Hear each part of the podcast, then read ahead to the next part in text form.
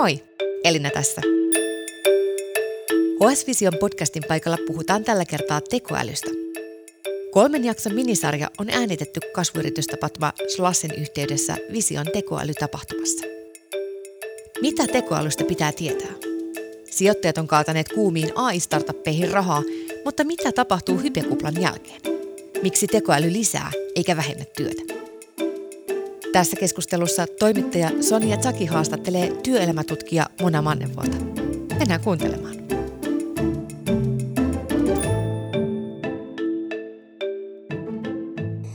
Tutkijatohtori Moona Mannevuo, lämpimästi tervetuloa. Kiitos. Sä tutkit työelämää, työlääketieteen historiaa ja työn psykologiaa Turun yliopistossa, niin millainen suhde sulla on tekoälyyn? Miten sä positioit itse tällaisella luddiitti heavy user skaalalla? No siis mä sanoisin, että Utelia on varautunut. Ähm, ja mä sanon näin oikeastaan siksi, että mä oon varmaan siinä mielessä vähän tämmöinen lajini viimeinen, että mä teen tällä hetkellä sellaista tutkimusta, jossa mä käyn läpi arkistoja, joita ei ole digitoitu. Eli siis mun täytyy mennä fyysisesti jonnekin kynän ja paperin kanssa ja mä ymmärrän, että se on vähän toisen tyyppinen tapa tehdä työtä kuin mitä moni muu tekee. Ja esimerkiksi historian alallakin on niin tämmöinen ajatus digital humanities on tämmöinen nouseva ala ja se on hyvin mahdollista, että mun täytyy myös muuttaa metodologiaa ja suosi enemmän suuria aineistoja, joita voi louhia, koska rahoittajat myös toimii niin. Eli olen hyvin mukautuvainen ja innostunut kokeilemaan uusia asioita, mutta se ei tällä hetkellä ole mun työssä ihan keskeistä, mutta mä olen kiinnostunut, miten se vaikuttaa työelämään. Ja kun mä puhun nyt tekoälystä, niin mä en nyt saivartele, vaan siis mä puhun näistä asioista, mistä on keskusteltu viimeisen parin vuoden aikana. Että mä nyt en ryhde miet- nyt tarkemmin saivartelemaan, mitä se on tai ei ole. Me puhutaan sun kanssa siitä, että miten tekoäly tulee sun mielestä vaikuttamaan tietotyöhön. Mutta mä ajattelen, että jotta siitä voi puhua, niin pitää palata historiaan.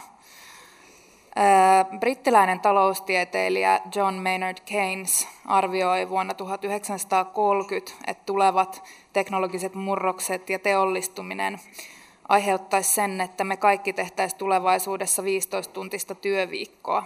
No, kaikki yleisössä varmaan tietää, että miten siinä kävi. Miksi tämä visio ei toteutunut? No, jos mä ajattelen Suomea erityisesti, niin tota, tämä on tämmöinen yhteiskuntahistoriallinen vastaus, mutta siis suomalainen hyvinvointivaltio perustuu työhön ja tuottavuuteen lähtökohtaisesti, joten jotta me voisimme vähentää työviikkoa, siis ihan tylsästi oikeasti, niin silloin meidän täytyy muuttaa yhteiskuntamallia aika paljon. Ja sitten tästä keskustelusta unohtuu usein se, että myös 60-luvun työterveyslaitoksen keskusteluissa ja osin myös visioissa, jolloin ajateltiin, itse asiassa puhuttiin 30-tuntisesta työviikosta, joka automatisaatio tuo, niin itse asiassa ajateltiin, että automatisaatio vähentää teollisuustyöläisten työtunteja, mutta lisää työn suunnittelijoiden ja tietotyöläisten työtunteja, eli että se kuormittaa niin tietotyötä tekeviä ihmisiä. Mutta sitten siinä oli myös tämmöinen moraalinen aspekti, että um, 60-luvulla erityisesti keskusteltiin aika paljon automatisaatiosta suhteessa ihmisten mielenterveyteen. Ja esimerkiksi Mielenterveyslehdessä julkaistiin tämmöinen teemanumero, joka koski sitä, että mitä ihmisille tapahtuu, kun niillä ei ole mitään tekemistä. Ja se tota, joutilaisuus sopii erittäin huonosti tehokkuusajattelun laajemminkin, niin sen takia mä en pidä sitä ää, kauhean todennäköisenä, että, tota, että meidän työ tässä nyt varsinaisesti katoisi ainakaan niin paljon, tai että tekoäly varsinaisesti vie sen. Keksimme kyllä sit muuta työtä. Jos ei muuta, niin ihmisiä kyllä vaikka pakotetaan sitten töihin. Hei, etenkin siitä lähtien, kun noin vuosi sitten julkaistiin ChatGPT, niin tekoälystä on povattu tällaista tietotyön mullistajaa. On väitetty, että tekoäly vapauttaa aikaa niin sanottujen niin tärkeiden työtehtävien hoitamiseen, niin onko tällainen murros sun mielestä nyt oikeasti käsillä? Hmm. No oikeastaan mä suhtaudun siihenkin vähän epäluuloisesti siksi, että tutkimustyössä esimerkiksi on aika paljon digitaalisia työkaluja, jotka helpottaa ja nopeuttaa työtä ihan valtavasti. Eli ei tarvitse kävellä kirjastoon hakemaan kirjaa tai selvittämään että lähdeviitettä. On todella paljon sellaisia teknologista kehitystä, joka todella helpottaa ja nopeuttaa työtä, mutta se ei ole johtanut siihen, että tutkimustyötä tai julkaisuja tehtäisiin huolellisemmin ja niitä olisi enemmän aikaa, vaan päinvastoin. Jos katsoo vaikka kuinka paljon akateemisissa journaleissa julkaistaan tekstejä, se määrä on käsittämätön ja se lisääntyy koko ajan. Ja sen takia nykyään on ehkä taipumus ajatella, että on enemmän niin kuin kirjailijoita kuin lukijoita. Ja sitten mä ehkä niin kuin mietin sitä, että jos me mietitään, että meillä on vielä lisätyökaluja, jotka generoi tekstiä tai tekee tekstin kirjoittamista helpompaa, niin mä näkisin, että se itse asiassa tuottaa, tuottaa vielä enemmän tekstiä, sitten meillä on entistä enemmän vaike, vaikeuksia saada lukijoita. Ja sitten mä ehkä ajattelen yhtenä esimerkkinä, jota käytetään siitä ammatista, ammatista jonka työtä tekoäly tulee selkeästi helpottamaan tai nopeuttamaan, on mun mielestä esimerkiksi radiologia. Mm. Ja tässä kohtaa niitä on mulla on vähän tämmöinen, mä en tiedä kannattaako mennä tähän, koska mä en ole radiologi, enkä mä tutki tällä hetkellä sitä, miten radio, radiologit tekevät työtä, mutta mä olen siinä ymmärryksessä, että sitä myötä, kun lääketieteen teknologia on kehittynyt, niin esimerkiksi kuvausten määrä on kasvanut, ja tällä hetkellä meillä on pulaa radiologeista, jotka tekisivät lausuntoja. No se on helppo ajatus, että me keksitään työkalu, joka voisi tehdä sitä mahdollisimman paljon niiden puolesta. Mm. Mutta, niin kuin tässä on aiemmissa keskusteluissa tullut esiin, niin me ollaan kuitenkin vielä jonkun verran kaukana siitä, että, että tekoäly olisi sen tyyppinen työkalu, että se voisi olla eettinen ja oikeudellinen toimija siinä mielessä, että sillä voisi olla diagnostinen vastuu esimerkiksi. Niin tässä on se riski, että silloin meidän on oletus, että uusi työkalu nopeuttaa niin paljon terveydenhuollossa työtä, mm. että me voidaan olettaa, että vaikka nyt yksi radiologi pystyy lukemaan enemmän kuvia. Minusta vähän väheksyy myös sitä työnkuvaa, että se lähtee siitä oletuksesta, että esimerkiksi että radiologia työnä olisi sellaista liukuhihna kuvien lukemista, vaan siis sit puuttuu se kaikki muu, mm. mikä siihen liittyy. Sä oot puhunut siitä, että sä uskot, että tekoäly tulee lisäämään työn intensiteettiä, ja toi on varmaan niin osittain sitä, mitä se tarkoittaa. Niin tuleeko sinulla mieleen jotain muita aloja, jotka on erityisen alttiita tälle, tai työn kuvia? No toi on oikeastaan se hyvä esimerkki siitä, mutta mä ajattelen niin kuin laajemminkin, että teknologian kehitys on siis lisännyt työn ää, intensiteettiä, koska kyllähän sitten toisaalta esimerkiksi me voidaan nyt saivarella vaikka kuinka paljon tätä, että että missä määrin algoritmit ja missä määrin sosiaalinen media edustaa myös sellaista tota, yhtä, niin yhtä tekoälyn tulemista, niin onhan sekin lisännyt aika paljon kuormittavuutta aika monilla, monilla aloilla.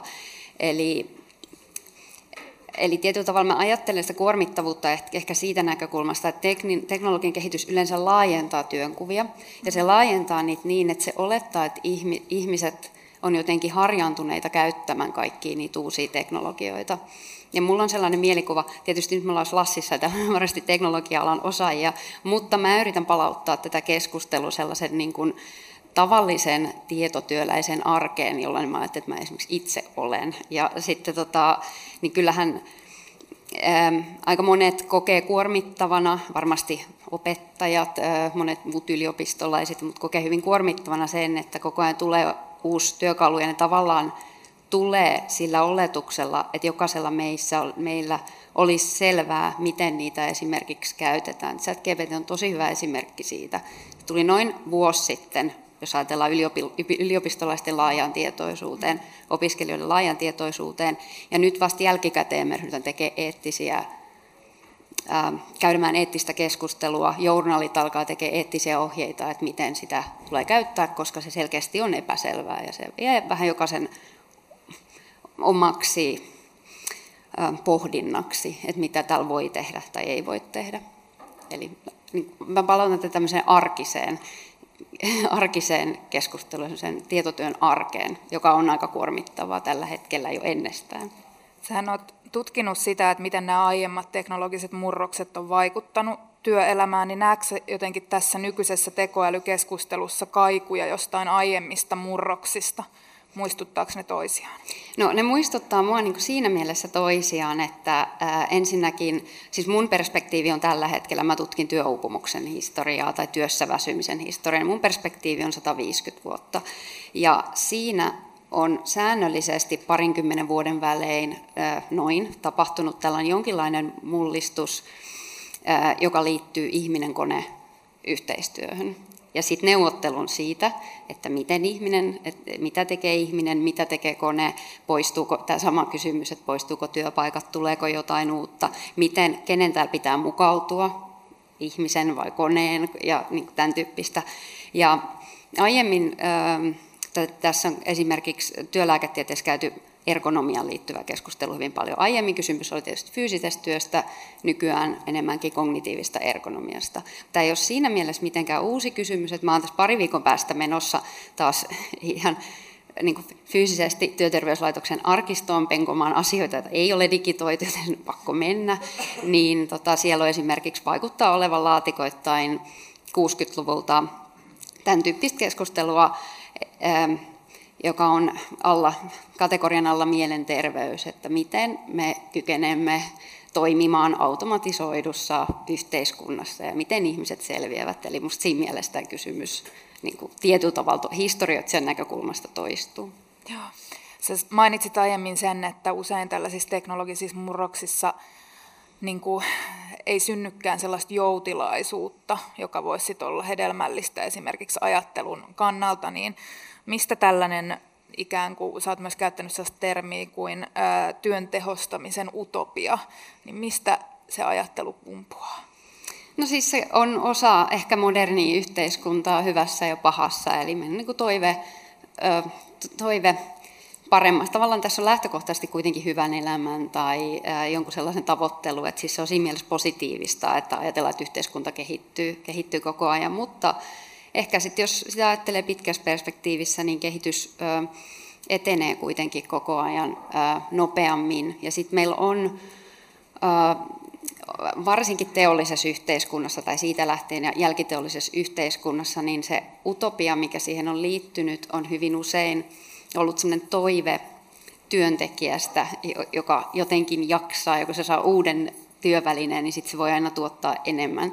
Ja sitten siinä on aina, mulla on niin tapana sanoa, että työn tehostaminen on yksi modernisaation tarina, ja tuottavuuden kasvu, ja sitten sen alaviitteenä menee uupumuskeskustelu, koska se tulee usein vähän sen jälkeen. Ja sitten me huomataan, että ihminen onkin sellainen kuin se aina on, se väsyy, se on, tekee virheitä, se ei ole sellainen kuin toivotaan, ää, ja se näkyy esimerkiksi, tässä keskustellaan kognitiivisesta kuormituksesta, ja sitten mä en ole vielä toistaiseksi nähnyt sellaista aineistoa, joka pystyisi osoittamaan, että ihmisen ajattelu tai kognitiiviset kyvyt olisi nopeutunut nyt erityisen, erityisen paljon, vaan vasta tässä tunnutaan niin kuin painiskelevan aika samantyyppisten ongelmien kanssa kuin 1800-luvulla, kun oli tällainen 1800-luvun lopussa oli tällainen neurastenia-epidemia, joka muistutti aika paljon työupumusta, joka liittyy sitä, että yhteiskunnan tahti alkoi kiihtyä niin äh, vauhdilla, että ihmiset eivät hermosta eivät kestäneet tämmöistä äh,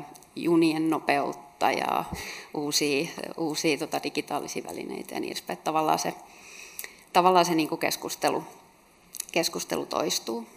Ja nyt sitten tekoäly olisi tällainen sitten, että se on niin kuin, huvittaa jotenkin se ajattelu, että se on niin kuin uusi työkaveri, josta kaikkien pitäisi pitää ja sitten se ei ikinä väsy ja se on niin kuin upeaa. Ja miksi kukaan haluaisi sellaista työkaveria, joka on niin paljon parempi kuin ne ja sitten sanotaan, että se vie niiden työpaikat. niin, tota. tota, Ähm, joo, tuohon liittyen, niin, eli, eli tavallaan sä ajattelet siis niin, että, että nämä te, ja, ja tutkinut sitä myös, että tota, nämä uudet teknologiat voi toisaalta aiheuttaa uupumusta, mutta näetkö sä mitään keinoa, että miten sitä tekoälyä voisi hyödyntää tietotyössä niin, että, että se oikeastaan sit tukisi ihmistä eikä aiheuttaisi tota? Hmm. No ehkä tässä pätee tämmöinen niin, jotenkin tämmöinen klassinen ajatus tai ohje, joka liittyy enemmänkin ehkä johtajuuteen, että ehkä ihmisiä kannattaa myös vähän kuunnella, että missä tilanteissa ne mahdollisesti tarvitsee apuvälinettä, eikä, eikä olettaa, että, että ne esimerkiksi, että niillä annetaan joku ja sitten ne osaa välittömästi käyttää sitä, saatikka on kiinnostuneita siitä. Ja sitten ehkä pitäisi ottaa huomioon myös se, että onko ihmisille selvää, mm, niin aiempien, aiempien uusien työkalujen käyttö vai tuntuuko tämä siltä, että siihen tungetaan taas, taas jotain uutta, koska sitten saattaa tapahtua tämä klassinen muutosvastarinta esimerkki. Ja tota, sitten Mä ehkä itse ajattelen myös niin, että tuntuu, koska mä työkseni kirjoitan kuitenkin pääasiassa, ja sitten mä yritän yliopistotyötä mukauttaa mahdollisimman paljon, niin paljon, että mä voisin tehdä sitä, mitä mä mieluiten teen, eli kirjoitan. Niin kannattaa myös miettiä, että mitkä, mille aloille mitkäkin oikeastaan sopii, että, että se tuntuu myös vähän semmoiselta epämotivoivalta jos mä ajattelen, että mun työn tulevaisuus se, on se, että sitä ei oikeastaan arvosteta enää, että mä tuotan jotain itse, vaan oletuksena on se, että mä oon nopeampi, koska joku työväline kirjoittaa mun puolesta. Mutta mä ymmärrän, että mä edustan tästä tällaista, ehkä vähän tällaista vanhanaikaisia arvoja, jossa niin pidetään kirjoista, huolella tehdyistä monografioista, kirjoittajan omasta äänestä, ja mä en kauheasti välttämättä pidä siitä kehityksestä, että me ryhdytään nopeasti tekemään sellaista niin generatiivista tekstiä, tekstiä koska sitä niin kuin tavallaan tuotetaan jo ehkä vähän liiankin paljon.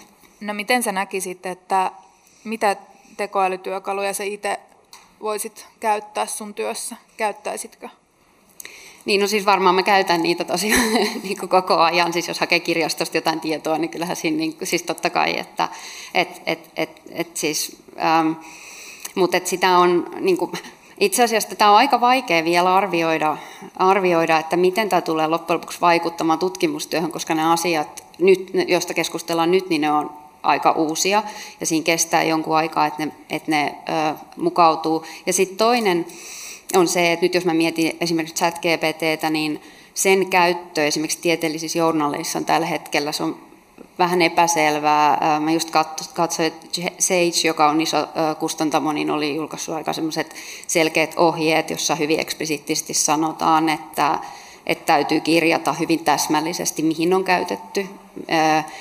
Mielellään jos tutkimuksessa, niin se pitää laittaa osaksi tutkimusmetodologia ja kirjoittaa auki. Ja ehkä jopa mä menisin jopa siihen, että jos kielen tarkastuksen hoitaa tekoälyn kautta, niin ehkä sekin kannattaa mainita acknowledgementeissa tai jotenkin, niin kuin, että se tulee selväksi, koska se, mistä mä en oikeastaan tässä nyt näin nopeassa vauhdissa pidä, on se, että mulla on sellainen olo, että parin vuoden aikana, kun me ollaan nyt tässä viime vuonna keskusteltu ilmankin tekoälyä, esimerkiksi tietokirjojen viittauskäytännöistä, jos on ollut jonkun verran epäselvyyttä ja avoin tiede, joka sinänsä on hyvä asia, niin se lisää sitä, että on aika paljon erilaisia tekstejä saatavilla ja ihmisillä tuntuu olevan välillä hiukan epäselvää, että mitä voi julkaista oman nimen alla ja miten erottaa oma, oma ääni ja sitten joku muu yleinen tieto.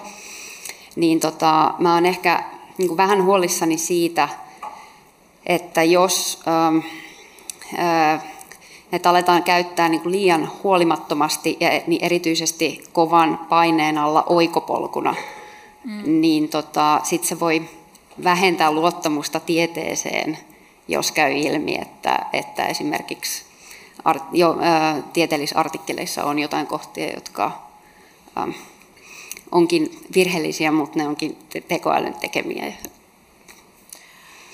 Me puhuttiin hetki sitten siitä, että miten tämä työn tehostamisajattelu voi lisätä esimerkiksi uupumusta työntekijöillä, mutta näetkö jotain muita seurauksia? Mm. No, ähm, itse asiassa toi, minkä mä äsken mainitsin, toi oikopolkujen ottaminen. Mä, mä olen ehkä vähän hämmentynyt siitä, kuinka ähm, tavallaan kuinka vähän ihmiset tuntuu pitävän kirjoittamisesta itse, tai kuinka paljon ne haluaa erilaisia välineitä, että niitä tarvitsisi itse kirjoittaa mahdollisimman vähän. Mutta mä oon tässä siinä mielessä poikkeuksellinen, että mä esimerkiksi itse tykkään muokata tosi paljon tekstejä. Se mun mielestä on kauhean vaiva, se on itse asiassa aika mukavaa, ja siihen valitettavasti on aika vähän aikaa. Niin mä pelkään ehkä sitä, että että sit oletus yhden ihmisen, siis tekstien ja tiedon ja ajatusten tuottamisesta, että se kasvaa niin, että sit se vähänkin mahdollisuus, mitä nyt saa raivattua itselleen, että voi veivata jotain otsikkoa loputtomasti tai tehdä just tällaista pieteetiä, tällaista, tällaista niin kuin mä ymmärrän, että se näyttää kauhean niin kuin tehottomalta toiminnalta, mutta se on oikeasti aika mukavaa ja sitten voi kuitenkin tulla myös ihan hyvää sisältöä, niin, niin se on ehkä sellainen, mikä mua niin kuin mietityttää. Siis, että kuinka vähän ihmiset sit lopulta pitää kirjoittamisesta. Ne on niin paljon erilaisia välineitä, että niiden tarvitsisi tehdä sitä itse mahdollisimman vähän, niin se on musta kummallista. Näetkö sitten jotain sellaisia niin uhkakuvia tai pelkoja liittyen tähän keskusteluun siitä, että miten tekoäly tulee vaikuttaa tietotyöhön, jotka onkin sitten ehkä liioteltuja tai jopa aiheettomia? No siis mä, öö, koska mä oon historioitsija, niin mä katson niin, niin kuin, tavallaan taaksepäin niin pitkällä perspektiivillä ja sitten mun ehkä huolet tai pohdin, kriittiset pohdinnat, ne liittyy nykypäivään. Että mä olen todella huono ennakoimaan tulevaisuutta, tulevaisuutta, niin mä en sen takia oikeasti, mulle tavallaan kaikki ne keskustelut, jossa että tekoäly, tai kun on sen tyyppistä, Hesarissakin oli vähän sitten, olisiko ollut toissa viikolla, niin juttu siitä, kun joku tekoälyn kanssa työskentelevä professori sanoi, että nyt pitää professorienkin tuottaa enemmän, jotta pystymme kilpailemaan, kun professorit tullaan korvaamaan kuitenkin, kuitenkin sit tekoälyllä, niin se on mulle niin kaukainen tai se on niin jotenkin sellainen ajatus, että mä en osaa ajatella niin, niin pitkälle, että niin kävisi, koska se vaatii aika suurta yhteiskunnallista reformia, että me sovitaan, että tekoäly hoitaa vaikka kolmasosan yliopistotutkijoiden työstä. Ja sitten se menee mulle vähän sellaiseen, mielikuvitus ei oikeastaan riitä siihen, koska se menee vähän tämmöiseen outolaakso tai vähän tämmöiseen uncanny valley ajatteluun, että kolmasosa mun työkavereista ei olekaan ihmisiä, vaan ne on jotain ihmisen kaltaisia. Ja niin kuin, että se, se, niin mun mielikuvitus ei siis se yksinkertaisesti riitä siihen. Mutta kyllä mä pidän totta kai sitä mahdollisena, että, että työpaikkojen siis määrä joidenkin saattaa vähentyä, mutta mä uskon myös positiivisesti siihen, että toisen tyyppisiin lisääntyy. Mä toivon, että yhteiskunnassa koulutetaan ihmisiä uuden tyyppisiin uuden tyyppisiin töihin, mutta sitä mä en usko hetkeäkään, että yksittäisen tietotyöntekijän työmäärä kevenisi, vaan siis se on se ehkä, mitä mä tarkoitan sillä, että työmäärä lisääntyy, niin se kyllä niin kuin, taatusti kasvaa, koska mikään kehitys ei viittaa siihen, että tietotyö tulisi yhtään selkiytymään tai helpottumaan. Meidän yleisö istuu varmasti paljon ihmisiä, joilla on vaikutusvaltaa siihen, että miten heidän työpaikoillaan hyödynnetään tekoälyä, niin mitä ohjeita antaisit? Ehkä samanlaisia ohjeita, kun minun on aina tehnyt mieli antaa niille, jotka innostuu tosi paljon lean-ajattelusta, mikä on siis ihan hyvä ajatus sinänsä, mutta se on siinä mielessä aika hyvä ajatus paperilla tämmöisenä tehostamis- ja selkeyttämis- toimenpiteenä, mutta kannattaa myös tutustua siihen, niin kuin siihen lattiatason toimintaan, jossa sitten tota, kauniisti liinattu terveydenhoitoprosessi paperilta, niin miltä se näyttää sitten, kun siinä onkin ihmisiä ja moninaisia vaivoja ja paljon erilaisia mutkia matkassa, jotka ei, niin kuin, joita ei niin kuin nähdä, niin ehkä, ehkä sen tyyppistä.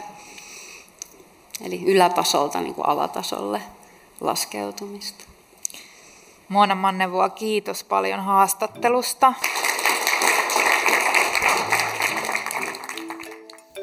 Tämä oli Vision kolmiosainen tekoälykeskustelu, joka äänitettiin Sulasessa. Äänityksestä vastasi Sun Effect ja leikkauksesta Mikko Peura. Kiitos kun kuuntelit.